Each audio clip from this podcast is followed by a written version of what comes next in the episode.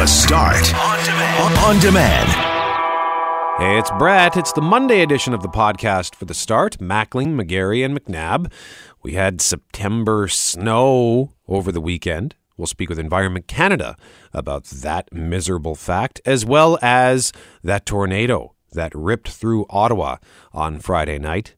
It's Rail Safety Week. We're going to speak with an executive from CN on some of the cool stuff that came out of Manitoba as it pertains to Rail Safety Week. And we'll also check in with how grain transportation is doing for the season.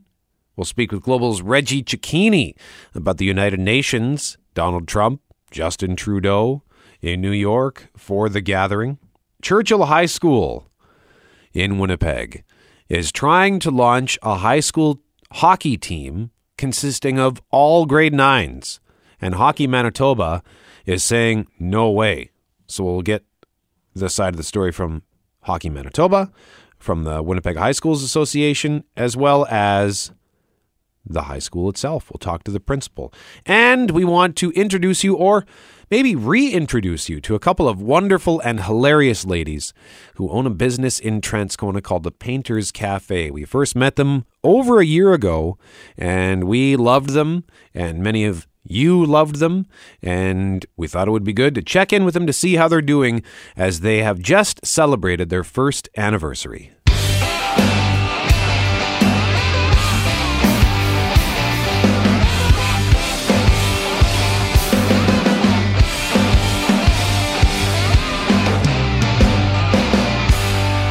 Let's start this hour with snowmen in September.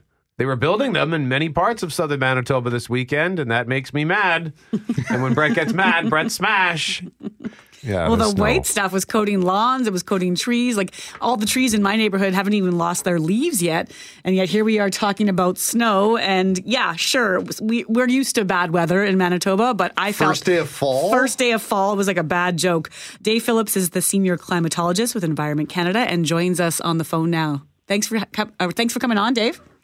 Good morning, guys. Nice to be with you. So we're all gl- My grum- gosh, what a what a country! Tornadoes in the east and and snow in the west. Hey, don't we live in the biggest country of the world? I was just saying we were we were all grumbling here that we can, you know, I know we do and we have seen snow in September. It's not technically unusual, but it really did feel like a a lot on Saturday and b way too early. You know, Lauren, you're right. I mean, it is uh, it is just it's more of a strike to the psyche than anything else. It's not as if you've been buried in it. Uh, although, my gosh, people in Brandon had eight centimeters of snow on Saturday. I mean, that's the heaviest amount of snow in September they've ever had. So uh, that's a bit unusual. But and you've had maybe oh, I would maybe a flake or two in Winnipeg, but uh, there's been no accumulation, not even a trace. And uh, but it is still something that we we come to the fall. We go from from sweat. We don't want to go to slush.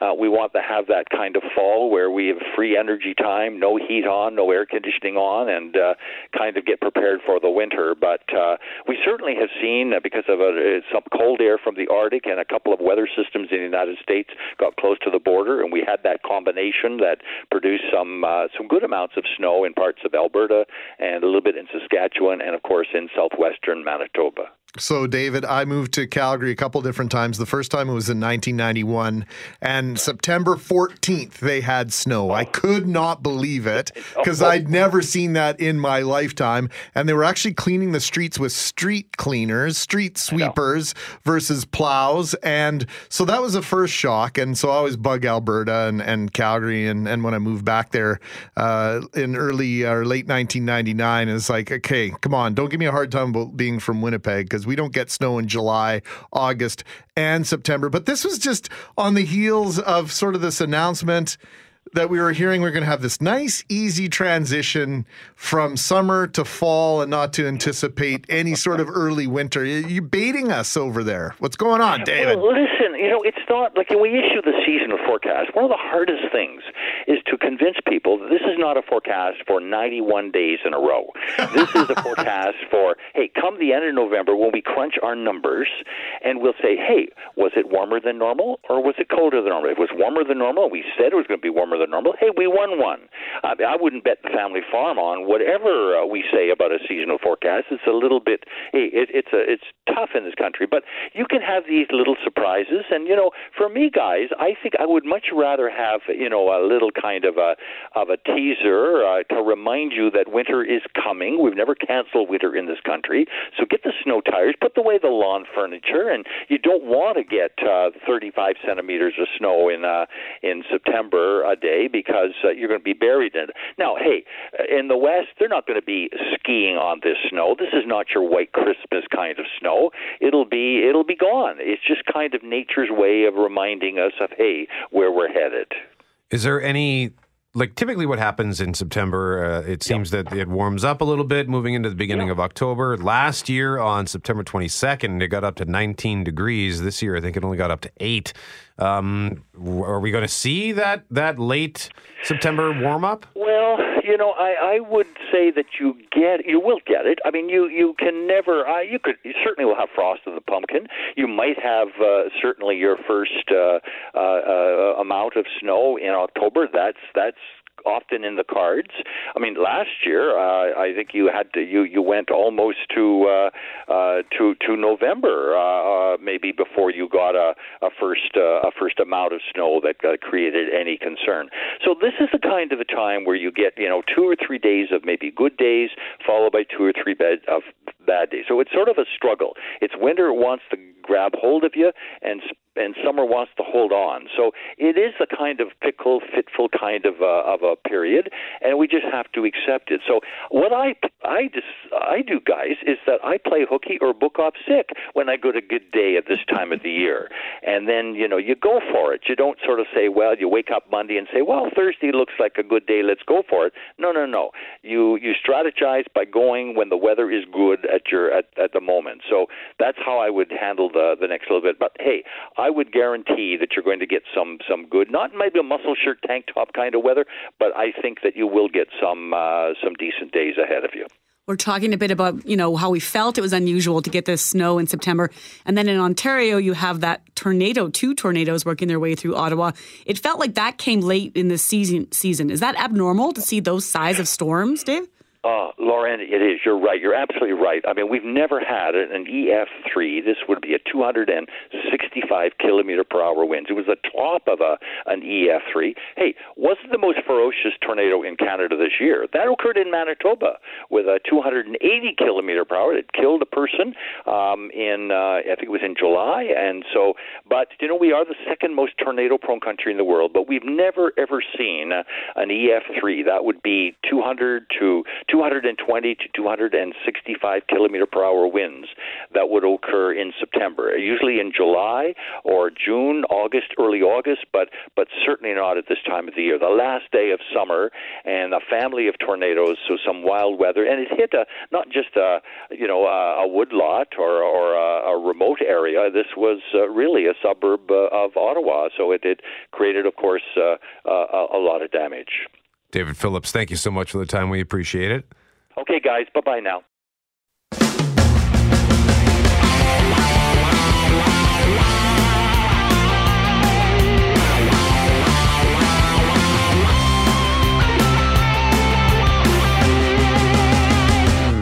So, right now in studio with us, we have Sean Finn, who is CN Executive Vice President, Corporate Services, and Chief Legal Officer. On the well, we want to talk about a couple of things, but first we want to talk about Rail Safety Week, uh, which is happening across North America. Sean Finn, good morning to you, sir. Good morning. Great to be back. Thank you very much. Yeah, thanks for stopping by to visit us. So, uh, as, in terms of Rail Safety Week, is there something in particular that's special to Manitoba? Yeah, absolutely. This is a week that goes on uh, across North America. We'll have events uh, in most of our terminals and also in just in every community we can in Canada. But more importantly, this year it's the first time that uh, the province of Manitoba uh, passed a law called the Rail Safety Awareness Week, which is the first such law in Canada. So even though towns historically have passed resolutions supporting Railway Safety Week, uh, the great province of Manitoba is the first province, first legislature in Canada, including the federal government, to pass uh, essentially a law that encourages people to be aware of it. And I think uh, the message this morning is we all have responsibility when it comes to railway safety. It's a joint responsibility, and our job is to raise awareness. We all realize that you know the railway is part of our community, but we have to make sure that around the railways we're safe, our families are safe, our kids are safe, and uh, we all have a role to play to make sure we do so. So this week, it's we're raising awareness and most Canadians and communities about the importance of making sure that we're we're safe around the railway installations, both in Canada and the U.S. You know, I grew up in a small town, and so the railway, and I live in a small town just south of Winnipeg. So you're very used to the sound in the middle of the night and the trains coming and going and all the rest. And so, in some ways, it seems obvious to me that we'd be talking to our kids about what you're supposed to do before you cross those tracks. Yet. I feel how many near misses do you have each year with people who almost were hurt, let alone hurt, because they just didn't pause long enough? Yeah, Lauren, very well said. You know, the message is when you get to a crossing, you stop, you look, and you listen. Pretty basic rule, not that complicated. But unfortunately, we still have way too many injuries and fatalities. The number one cause of injuries or fatalities on the railway is at railway crossings or trespassing. And it's important that you know all of us realize that uh, you know a train can't stop very quickly. It takes uh, you know it takes a long time to stop.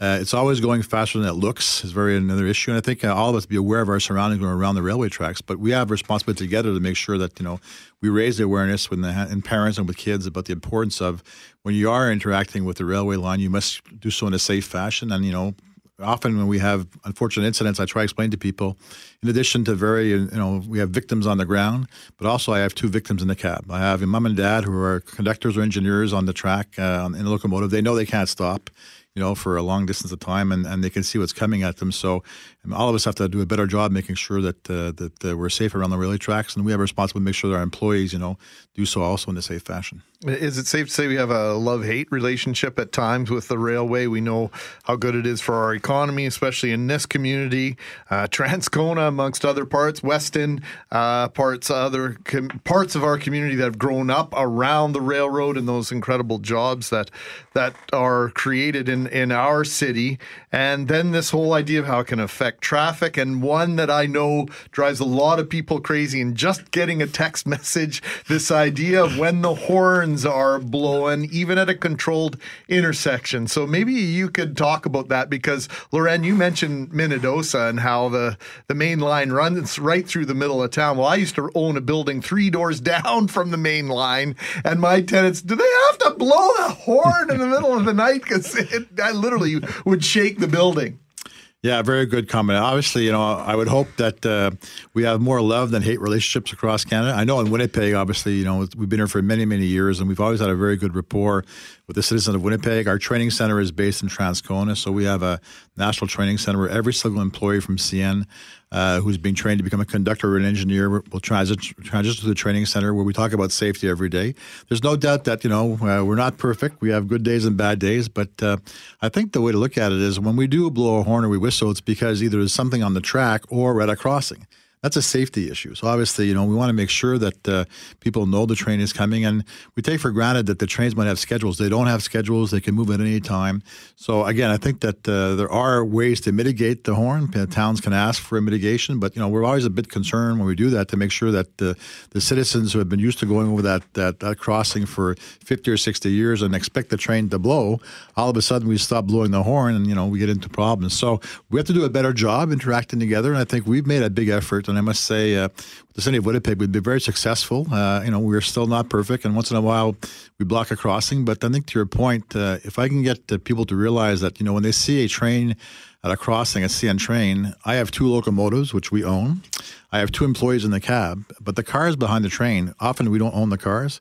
But more importantly, the content is not our freight. It's our customers' freight. It's Canada's economy going, getting to market. So I think we'll have to be a bit patient about this, but we have to understand that that's part of how we move our goods to, to market. And Canada, you know, is an exporting country, and how we move these goods is important. Now, while we've got you here, should probably ask. And you can get more information, by the way, on Rail Safety Week at cn.ca, including on how to apply to be a rail safety ambassador. But uh, grain transportation, how's it going so far this fall? Yeah, well, we've worked very hard to make sure we're ready compared to last year. So this September, we're in a better position. Uh, the crop has come off in parts of Western Canada a bit earlier, so we've started to move it already. Uh, we're meeting the orders we have to meet as we speak today. Uh, we hired 1,200 new uh, locomotive conductors, which are on the property, willing to work. We've ordered uh, new locomotives. So we enter the, the more difficult operating season to avoid the use, using the word winter. Uh, you know, as we get into it, we're going to be prepared, hopefully, better than last year. And we're all very focused. From the CEO all the way down to any conductor we have on the property, we want to make sure we move that grain and all of our customers' goods and try and avoid the problems we have last year. One of our challenges is obviously, you know, the grain moves when the market wants it to move.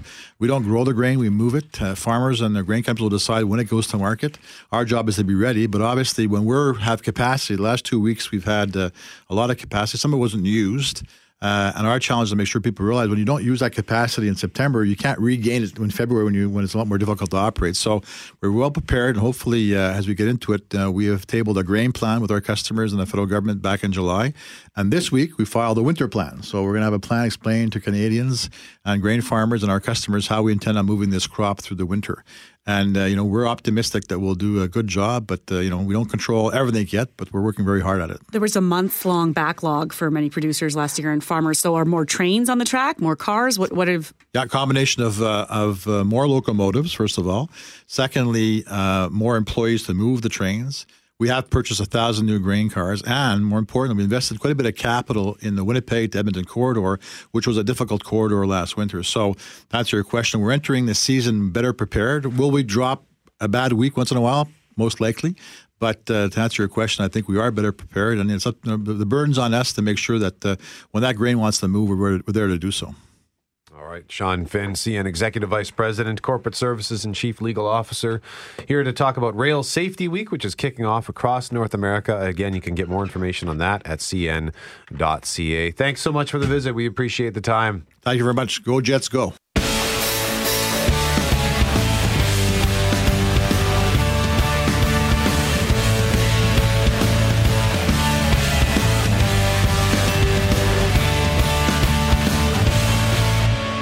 Mackling, McGarry, McNabb on 680 CJOB.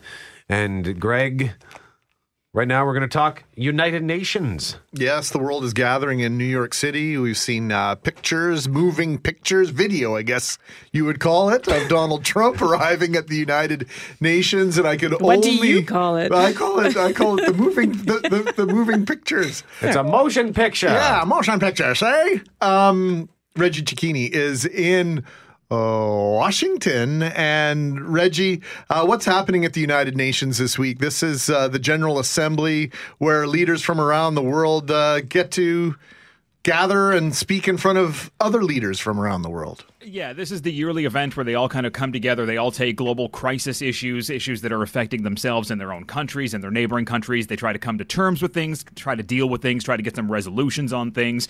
It's it's a yearly event, and you know we're, we're expecting many things to come out of this, but a lot of eyes are still focused on Donald Trump. He was kind of a polarizing figure last year when he was talking about North Korea and calling Kim Jong Un Rocket Man. We're waiting to see if he's come full circle yet, whether he's going to be a little bit bombastic, if he's going to be a little bit more subdued. Uh, Justin Trudeau and the Canadian contingency also in New York for this. So there's a whole bunch of things that are going to come up over the next couple of days. It's interesting because U.S. President Donald Trump really hasn't put much stock in the United Nations, doesn't really seem to see their value, and yet here he is, you know, doing doing this annual speech. Does that play into it at all in his own personal opinions on just what merit it has in the first place? Well, I mean, he did put that tweet out on Friday that basically says, you know, the United Nations isn't living up to its its name. It doesn't really come to any resolutions on things. It always surprises him when he sees that the UN isn't actually getting anything done. But at the end of the day, look, he just held a summit this morning about uh, a global call to end drug use around the world, and about 100 nations showed up for this event that the president was saying. So he may have a whole bunch of negative things to say about the UN, but the U.S. still holds a pretty tight grip over how things can operate.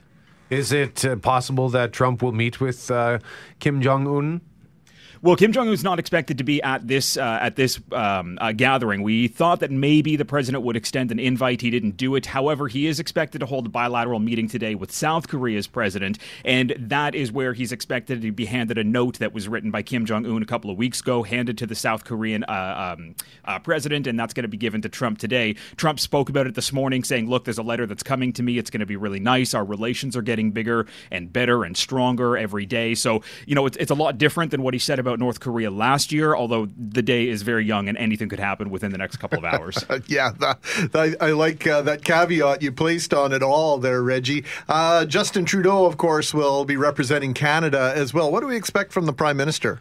So the prime minister's got a couple of events that he's holding today. He's actually not going to be speaking to the General Assembly. He's going to leave that to Chrystia Freeland. NAFTA negotiations are likely to be kind of held on the sidelines. Both Chrystia Freeland and uh, the U.S. Ambassador Robert Lighthizer are expected to be at the meetings for the first couple of days. So there will be some kind of off the record, on the record conversations happening on the sidewalks and in the meeting rooms, not kind of in big public areas. Uh, Canada's big thing that they're trying to do is secure a temporary two-year seat on the Security Council. They're up against a big fight right now between Norway Norway and Ireland. It's likely that the EU is going to vote as a bloc. So Canada likely not going to get this. They're going to have to sit out another couple of years before they can apply for another term. But that's what Canada's big goal is right now, on top of trying to kind of push global uh, uh, strength and economic strength and better ties with trade around the world. Are Trump and Trudeau expected to meet at all? Were everyone waiting for that uh, NAFTA deal to officially be signed? Any word that they'll get together? So, in the official White House press uh, communication that came out, there's no bilaterals between Canada and the U.S., at least Trump Trudeau style. I mean, anything can happen. Any leader can kind of pull any leader aside at any point during this thing. So, it is a possibility over the next few days it could happen. I think with these NAFTA negotiations ongoing, Chrystia Freeland's going to do what she can to smooth things over and make some of the rhetoric that the Trump uh, administration has been spewing over the last couple of weeks, try to simmer some of that down. If something comes up, I mean, uh, it'll be kind of unexpected, and we'll all be sitting there watching, waiting to see what they have to see to each other. As of now, though, no meeting between the two. Hey, Reggie, how many New Yorkers plan their holidays around this annual event? The traffic in Manhattan over the next several days is going to be absolutely nightmarish with all the cavalcades and different dignitaries and they're and they're uh, making their way from different locations crisscrossing the city. It's a nightmare. I mean, we were there last year, and our hotel was actually inside the perimeter. So, I mean, just to be able to get in and out of the doors of the hotel, we had to show kind of a string's worth of, of ID that we were holding. For the most part, the entire area, the neighborhood's called Turtle Bay. It's completely evacuated. Nobody's allowed on the streets. And I mean, it kind of makes sense because every time somebody like the president comes by, he's got a jammer a jammer truck with him, so it shuts down all your cell phone signals as they're driving by. So anybody who is in the area can't actually get any work done because you lose all of your cell service. Have you ever been caught in that uh, wave? Uh, yeah, I was actually doing a hit last year with one of the Corus stations, and I was sitting there on the phone, and then I lost all of my reception because the president went by. So, I mean, it gives you something to talk about. It's just really frustrating, which is why most people get out of there. Hey, maybe that's why the cell service in Winnipeg is so bad. Maybe Donald Trump is here way more often than we think, and there's just jammer trucks driving around all over. hey, Reggie Cecchini, thanks so much for joining us. We appreciate the time as always, sir. Thank you. 856 on 680 CJOB. We heard earlier uh, from Environment Canada talking about this uh, September snow, and he was saying, "Well, I mean, look, uh, you know, we we know we the seasonal forecasts that we issue. They're not, it's not meant to be a ninety day exact forecast, and He sometimes said, "Don't get surprised." bet on them." Actually, do not ever bet on our 90, 90 day forecast, which I suppose is fair. I just I hope it gets a little bit better. Better. I was able to sneak out uh, for a quick round of golf on Friday. Uh, I usually go out to Kingswood and LaSalle, but I went out to Bridges and Starbuck. Uh, which is just a lovely course. I especially like playing it in the fall, but it was so disappointing as I was driving out there because it was cloudy when I left, and then when I was on Highway Two as I was driving out, the sun was shining, and like and like a lot of it, a lot of blue sky, and then somehow as soon as I pulled into the lot, disappeared and gone for the rest of the day. Boo. Yeah. Boo. I'm just thinking about Guns N' Roses, their song November Rain. Brent Fitz and Todd Kerns uh, traveling with Slash right now from Guns N' Roses. Maybe they could uh, craft a, a song for us in Manitoba, Snow. Sep- September Snow. I blame myself. I put I don't know why in a fit of energy Saturday took all the shorts out of the closet and put them away for the winter Yeah, because I was like I won't be needing these again. I was looking for someone to blame. And I'm looking right. at you, McNabb. The the the key here is that I'm right.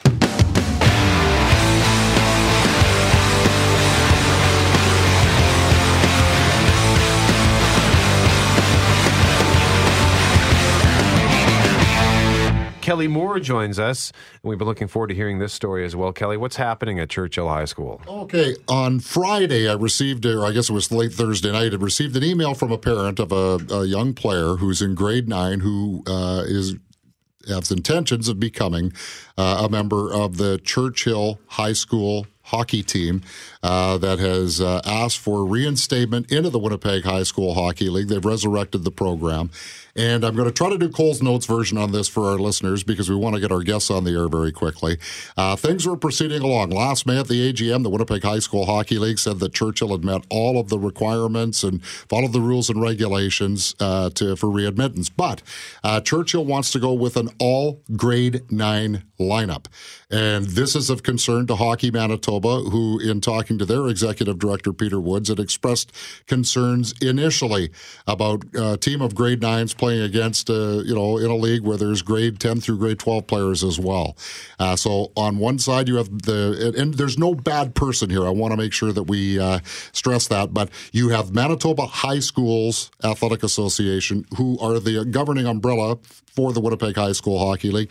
You have Hockey Manitoba, who sanctions uh, all of the rosters because they provide the referees, and there's some insurance uh, that's involved as well. So that kind of sets the table. Hockey Manitoba has not sanctioned the roster, so now all of a sudden these grade nine players don't have anywhere to play. Quickly before we get to our first guest, Kelly, who is driving this decision to have this team as just grade nine players? Uh, basically, what it is, it's it's through the uh, Churchill Hockey Academy, uh, and and their coach is Jason Bauer, uh, who has worked in in the minor hockey ranks before. Uh, so th- this was what they they did have tryouts. They only had four players from grade ten through grade twelve that tried out. None of them made the team. All right. So, Jeff Forte, we've got two guests. I'm going to let you bring them on because I have a tendency to to drop the ball on that. I'm a little technically clumsy. That's why Forte is behind the board. Yeah. And I'm in here. We have with us Chad Falk, who is Executive Director of the Manitoba High Schools Athletic Association. And we have Peter Woods, who is Executive Director of Hockey Manitoba, joining us now. And our next segment, we'll speak with the principal over at Churchill, Ryan Hughes. Uh, but first, let's say good morning to Chad Falk. Hello, sir. Good morning. And Peter, good morning to you as well. Thank you for joining us. How you doing, guys? Good. So, Chad, let's start with you uh, because there was a meeting that was held on Friday night uh, to try to uh, see if this uh, situation could be resolved. Uh, what was the crux of that meeting and, and what was the result of it? Yeah, we had the opportunity to meet with uh, Peter and his his president and myself and, and the president of Manitoba High Schools Athletic Association to try and see if we could kind of hash out an agreement between the two parties um, try to adhere to our current letter of agreement between the two parties. And uh, unfortunately, we don't see we don't think we can reach uh, an agreement. We seem to interpret our agreement uh, somewhat differently, and uh, I don't think we'll be.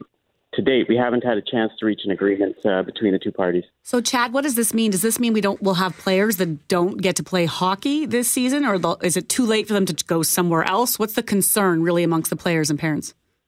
You know, the, the concerns amongst the players is that they, they won't have anywhere to play this year, and that's what we're driving to is, is provide them with that opportunity not only to play high school hockey but to represent their high school.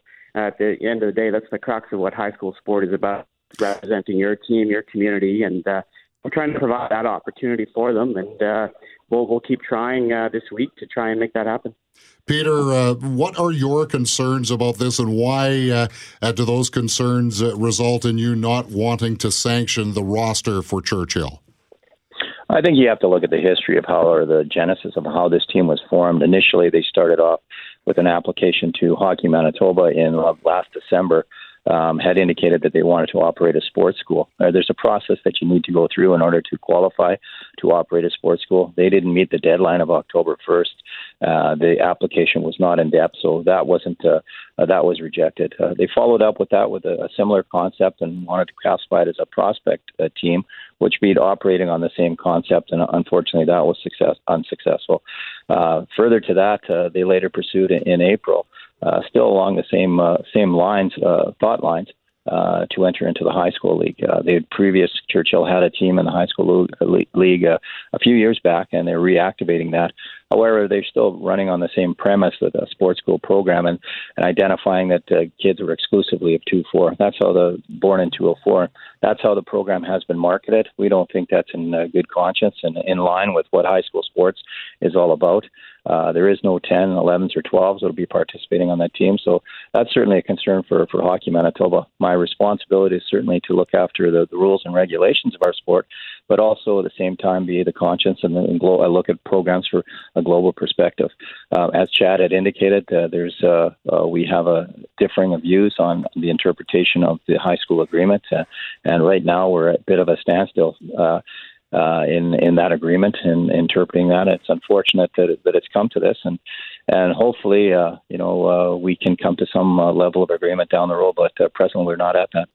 But Chad, uh, your understanding is that grade nines can play in this league, and that the rules have been have, have all been uh, followed and met.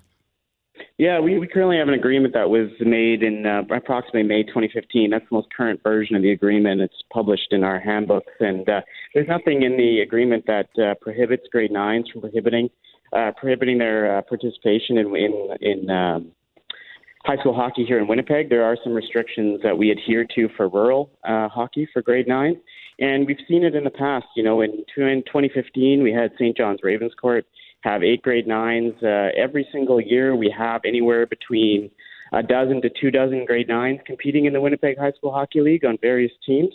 So it is a practice that we've uh, adhered to under the current agreement, and that's why we're uh, we're a bit surprised now that uh, the uh, the rhetoric has kind of changed.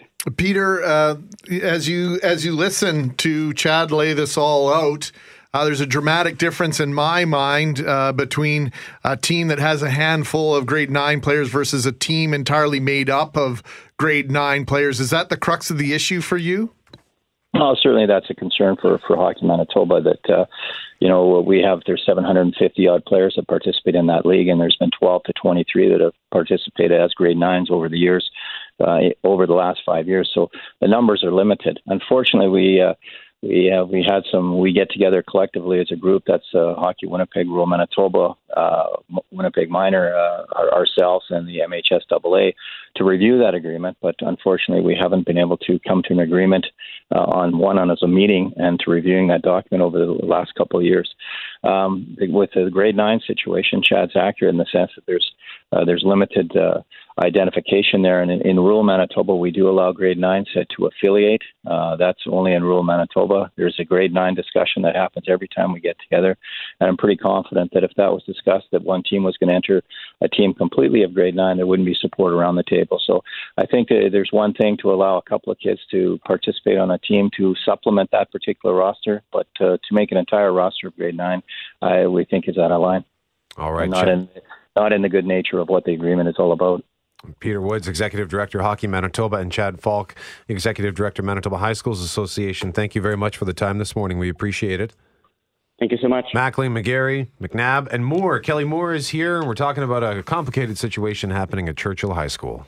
That's right. Churchill wants to get back into the Winnipeg High School Hockey League. It is being blocked uh, at this particular time by Hockey Manitoba because the team are all grade nines. Ryan Hughes is the principal of Char- uh, Churchill High School. And Ryan, what's your, I don't know if you had a chance to hear Peter and uh, uh Chad Falk just a moment ago, but uh, what's your interpretation of where the hockey program sits at Churchill right now with respect to getting back into the high school league?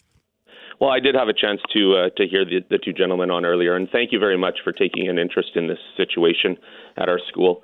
Um, our, our hockey program started three years ago is in grade seven to nine currently, and uh, it creates a strong connection between academics and sport, which really adds to our students' engagement in both school and their hockey. Uh, the academy continues to be successfully operated at uh, grade seven, eight, and nine this year. Grade nine being the first year we've gotten into the high school realm. Uh, we've consistently been trying to add a program in grade nine for our for our students because it's something that they recognize that they wanted to be part of. Uh, our students and family have really appreciated the hockey program. Uh, it's allowed them to develop their hockey skills. It will be a manageable schedule of games and practices, which will allow more family time for our, our, players and their families and provide opportunities to get involved in different types of sports or other activities. So the families are very clear that this is something that they really are interested in pursuing. Um, we feel like we have been very transparent since we uh, joined the high school hockey league again back in uh, April. And uh, one of the things that we've been talking about is that the potential was here for a, a team that would likely be all of grade nine students. Uh, high school hockey left Churchill due to uh, lack of interest uh, about four years ago, and the current interest is from our younger students. Uh, so that's one of the reasons that we anticipated the roster being mainly grade nine, and that did come to fruition when we had three other students come out to the tryouts, even though it was open to everybody. Is there a compromise that can be reached here? I know you tried for that on Friday. There was a meeting between Hockey Manitoba and the High School Athletics Association. But at the end of the day, if a compromise or if something's not reached, you've got kids who just aren't going to be able to play. So is there is there a agreement that you could come to where that would be everyone would be okay with, and we could move forward to have these kids playing hockey? Well, the key here is that they need to be approved so that uh, the, the roster can be sanctioned. Uh, we've been saying consistently, and MHSAA has been uh, accurate in that information as well, that we have met every requirement of every constitution from Winnipeg High School hockey, uh, MHSAA, and and Manitoba hockey for that matter. And uh, at the last minute, we were we were told uh, that we would not be the roster would not be approved. Ironically, that was said even before the roster was even formed. Ryan Hughes, principal at Churchill High School. That's all the time we have. Thank you very much, though, for joining us this morning to shed some light on the story. We appreciate it. My pleasure. 923 on 680 CJOB. And thanks for Kelly Moore for bringing this to our attention.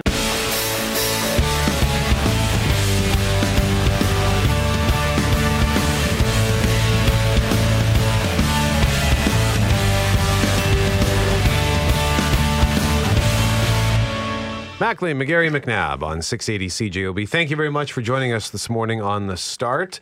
And we are very excited to introduce or maybe reintroduce you to a couple of ladies that we first met last year on the patio, the rooftop patio at Santa Lucia Pizza on St. Mary's. We have in studio with us the proprietors, the creators of the Painters Cafe. It's a little business in Transcona, Michelle and Angie Zubrin, sisters and co-owners. Good Hello. morning. Good morning. Thank Hello. you for having us back again. Yeah, nice to see you again. We had so much fun. Uh, it was me and Hal sitting on the patio with you two last year. Greg was away on vacation, but he caught the interview, and Lauren also had the opportunity to meet you in the spring. So uh, thanks so much for coming in. So what's new at the Painters Cafe? Well, we made it through the year. Yay. We had our first anniversary on June 24th. We had an open house, and there was a lot of people that showed up.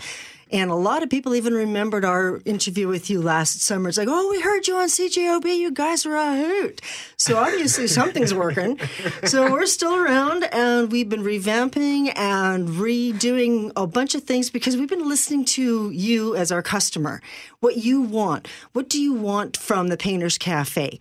We started off with one type of thought process, but that thought process blossomed to someplace else. We still work with doing custom furniture painting. Angie does an amazing job. People are always posting her work. She really takes an effort to do it. We also um, are introducing more projects. We're opening up more evenings to do the more projects. The sign workshops are always booked. We're booking into the middle of November already. Private parties, constantly, birthday parties it's just a lot of fun we, we're having. Just to remind our listeners, your sisters, you both sort of quit your day jobs a year and a half ago and put it all on the line to start this business.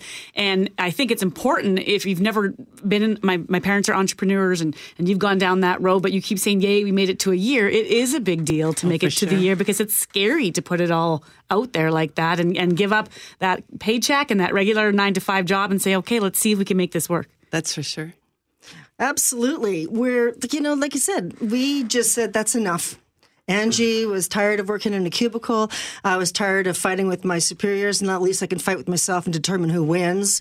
But uh, we're always here at work. Um, she always, always wins. you know what? Maybe we should point out it's even greater that two sisters survived a year together running a business. Yeah. And just so you know, I'm only here as Ed McMahon. Like if she needs some sort of laughter at whatever stupid joke she says, I'm just here for that. She'll just blab away with all the information and I'm just here to, for support. So you're nodding. You're not going to hear very much. People can't see it, but she's nodding along. Right, yes. that's, that's her support. She's the canned laughter. so how much how much of your success in any business? I think part of what we want to glean from this conversation is is some advice for those that are thinking about getting into business. But uh, how much of your success has been just listening to your customers because you do have a vision of how you think it should go. I've been down this road myself, and then you know, people say, why don't you try this? Why don't you try that? You know what? Didn't even think about trying A, B, or C, thank you very much. We're going to give that a go. Well, absolutely. And and why we think that as well is because, you know, everybody has their own thought process of what they think may work. Me and Angie are very creative, but what we think is good may not really approve to anybody else. So, what we've been thinking about is that when we have a project night, we were more or less saying, okay, this is the project you're making. You like it? Great. Now we're going, here is about a dozen different projects you can choose from. Each and every one of our guests that night can choose any project that they wish to have, of course, on our display. And the thing is, now instead of having eight ladies come in and say, well, you know, I really didn't want to do that, so I'm not going to come. But hey, now I can do this as well as you doing that. Perfect. And it, it seems, sorry to interrupt, but it seems like with the business model that we had in mind at the start, it's now evolving into different directions as to what our customers are wanting. So what we thought was going to work is is evolving more into these different avenues whether we want it to or not. Right, we're accommodating. And we find that lots of people just want to do it themselves. So even though I've got the studio filled with furniture and signs, they're coming in and they're looking at my furniture and they're saying, "Oh, what color is that?" And they grab the paint can and away they go. And I'm like, "Hey, it's for sale. This piece of furniture. You like it? Hello." But, they want to do it themselves. Right. And our uh, Chalk 101 classes are always full. People are always still wanting to learn how to paint with the chalk paints. Um, there used to be another company here in the city that had a very um, it's a very common paint, and no longer can you get that here. But with our paints, people who are are now jumping ship and they're coming on to the we call them the fatters now because that's the fat brand of the Arbor paints. Very comparable to a very high quality paint. But now everybody's coming to our store and they're very happy with the quality of the paints as well as the education that Angie gives on a Tuesday. We're introducing milk painting. We're introducing a bunch of other techniques. So, like I said, it's like Tuesday through Friday. There's going to be a sign night or a project night or uh, learn how to paint your own furniture so that all you have to do is just pretty much go home, put down a drop sheet, bring out a cup of coffee and have at her and learn and have fun. And everybody that has an old, old, old piece of furniture can now have a brand new old piece of furniture. well, I'm just looking at your website, thepainterscafe.com, and under the spot, uh, hand painted furniture, it says, Angie is like a shark at an eating frenzy when she starts painting furniture. Her eyes roll into the back of her head, and she starts drooling with anticipation as to the finished piece. It is so oh, true. Sure, especially if someone comes in and says, "Okay, you have creative license. You could do whatever you want." I'm like, "Are you sure about that?" And then I just yes. So, what if somebody comes in with an old piece of furniture and they want to do it themselves? And get can you teach them to do that, or is it just is it, is that not an option? Oh, it's very exciting to teach them to do it. So we encourage people to take the Chalk Paint 101 class on Tuesday night. I teach it. Um, we find you have better success if you actually learn how to do it before you try to tackle it by yourself at home. So after they take the class, they have the option to perhaps bring in a piece and for $30 an hour, use all of our product in the studio. Plus, I'm there on hand if you have any questions. Otherwise, um, you have um, you take the class, you take home three sheets of information, so you don't have to absorb it all during the class, and then you go home and you start painting. You, I think you mentioned before, Angie, it's fascinating to me that there's this sort of resurgence of people. I think a few years ago, we were all willing to pay someone or pay a business to do things for us, like cook our meals, I'll buy it for you, I'll, I'll buy the finished art project. And now we've come back to people saying, no, I kind of want to have that time at home to myself where I get to work on something, but I'm not really sure where to start. And so you're tapping into that whole craze where people do want to do things themselves, but just don't know how to begin. Oh, and because of Pinterest, everyone will come into the store. I've looked at probably over how many phones? How many phones have we looked at where they whip out the phone and they get onto Pinterest? I've saved this. This is what I want. And then we have to look at the uh, dresser that is totally done in blues and whites and whatever, and they want to do that. So we can show them how to do that. So when people come in, then uh, what's the weirdest thing that people have brought in? Well, we do have Fancy Nancy. That is uh, our customer. That she has. Uh, she she'll bring in spool tables, those hydro spool tables, and she'll want something crazy painted on top of it for her deck. Um, people have brought in um, church pews. Yeah, that's right. Yeah, drops that off. Where are they getting? it? You know what? Never mind.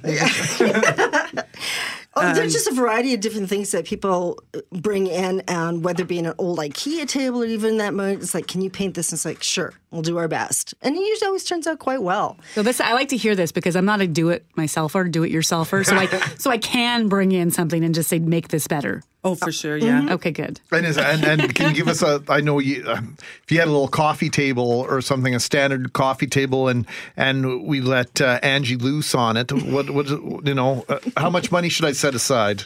Oh, But well. like a low end and a high end budget. Like kind of give us How a range. How thick is your wallet? Well,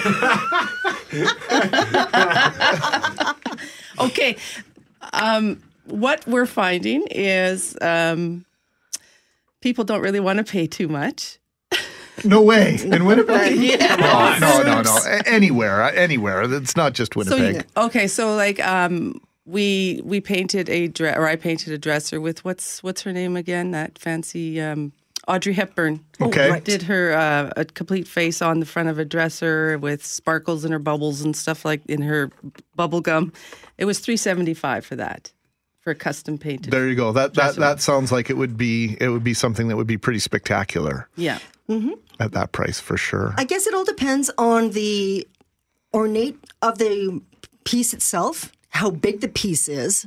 So whenever somebody phones us up and say, at least take a picture, give us the dimensions, mm-hmm. so that we know what we're looking at. Like a queen size board can look like a twin size in a picture. We don't know that. You just got to give us our dimensions. We will put a small coat to you, and if you want it to be really embellished with some distressing or some fancy waxing or even some color layering, more than just one color, like a sleek and clean look, then we could add some more colors to give more dimension. Oh, Angie wants to But say I was just going to say, if I have a chance to just spew here for 30 seconds about. Um, um, okay, yes, I can paint all the fancy little sleek and, and clean dressers and whatever for people's bedrooms and guest bedrooms. But if I had my chance to, my passion is to paint crazy Off stuff on furniture. So I've painted the Beatles logo. I painted um, um, Castrol, castor oil logo, any vintage um,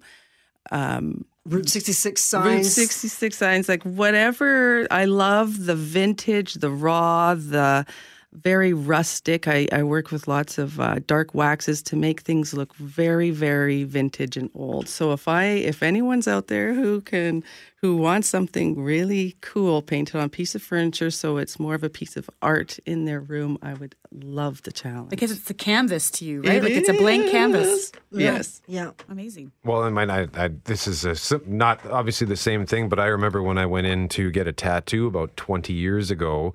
It was at the height of what was uh, known as the tribal art craze, where Yes. people Right. get armbands or, or something very specific. And I went in with a statue, a little ornament of a gargoyle, and said, "Can you do something with this?" Yes. And his eyes popped out of his head because he got to actually be an artist That's right. and be creative. And he he came up with a design that was inspired by it. And uh, he said, "Do you like it?" I said, "I love it. Let's go." Oh, yeah. And I'm pretty sure he gave me a a deal as well. So. Do you, okay. Do you do that? Do you I give could a deal? do a deal but Yeah. just for you. Maybe a gargoyle on a dresser. Okay, I can paint a gargoyle. on Well, a not necessarily that, but I, I, I, would, I wouldn't be opposed to that. Doesn't to that. sound enthused about this. oh, I know. That's exciting. My dad used to be a commercial sign painter. He's retired now, but he's having so much fun coming into our store. And he looks at me and my sister Angie and he goes, I can't believe it. My girls are now sign painters. Mm-hmm. So not only does Angie do the custom, um, what's it called, furniture, she makes amazing hand painted signs. And Oh, I know she's going to hate me for this, but I say it all the time. I said, Angie paints her signs with a coffee cup in one hand and a paintbrush in another. It's all freehand. And I still don't understand what that means.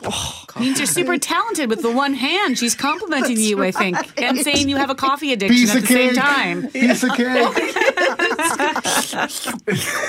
But she does an amazing, amazing custom signs. I mean, we're bringing back the old wood vintage look. That's why Angie says that she loves to paint the old, old rustic stuff. We can do this on custom signs. It's just, she's just an amazing artist. Painterscafe.com is the website. You can actually see the, the Castrol sign uh, underneath. If you go to the We Paint tab and the hand painted furniture, you can see it there, along with all kinds of other great examples of their work and pictures of the shop, which is located where, Michelle? 2089 Plessis Road, right at the corner of Grassie Boulevard. And again, painterscafe.com. They're on Instagram, they're on Facebook. Angie and Michelle Zubrin, thanks for popping by for another visit. What a real pleasure to see you two again. Oh, thank you for having us again. It's cool. The Start on Demand is available on Apple Podcasts, Google Podcasts, and anywhere you find your favorite podcasts.